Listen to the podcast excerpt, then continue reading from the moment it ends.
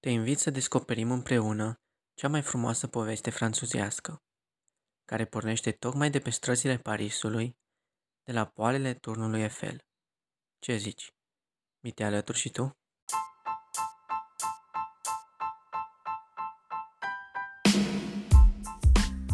Zboară gândul, un podcast despre oameni și poveștile lor.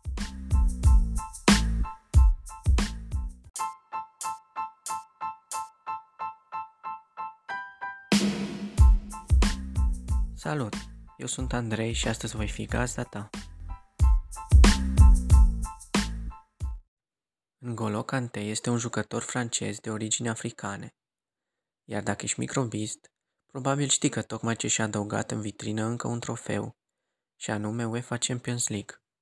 Fie că îți curge fotbalul prin vene, fie că acesta nu este chiar hobby-ul tău preferat, povestea lui N'Golo Kante este o poveste mai puțin cunoscută. Dacă dăm timpul înapoi, probabil îl vom găsi pe N'Golo Kante împreună cu tatăl său. Făcând ce, poate te întreba, e bine, curățând străzile din Paris, pentru că în 2010 N'Golo Kante era un simplu gunoier.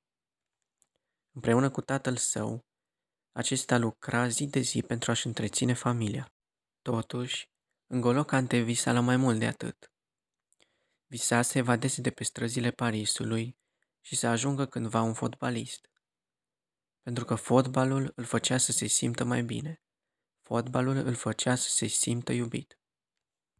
Dar răbdarea nu a fost și nu este o calitate care să lipsească din viața lui Cante.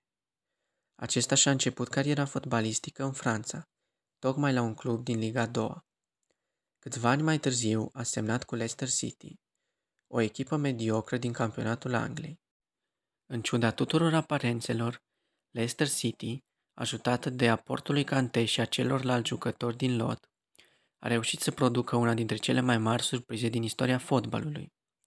Astfel a reușit să câștige Premier League pentru prima dată în istoria sa, devansând echipe precum Manchester City, Manchester United, Chelsea sau chiar Liverpool. Din acel moment, N'Golo Kante a continuat să crească ca jucător de la an la an. Acesta a câștigat numeroase distincții și trofee, precum Campionatul Mondial, UEFA Champions League, Europa League sau Premier League. Putem spune că răbdarea lui Cante a dat roade.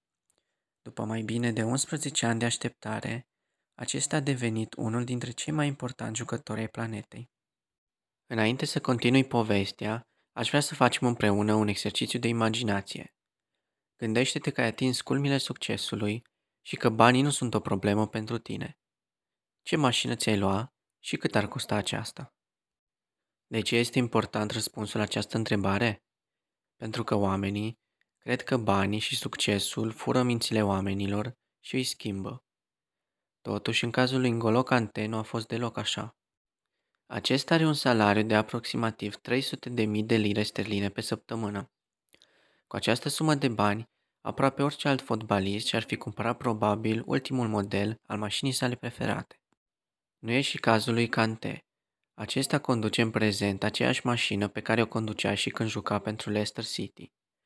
Cumpărată în anul 2015, mașina l-a costat 20.000 de lire sterline și este un Mini Cooper. Francezul ne demonstrează că poți avea succes și poți fi modest în același timp. El este excepția de la regulă. Dar o astfel de excepție pot fi și eu și poți fi și tu.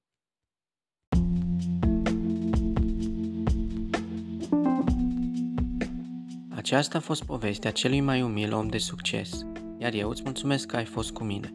Pe curând!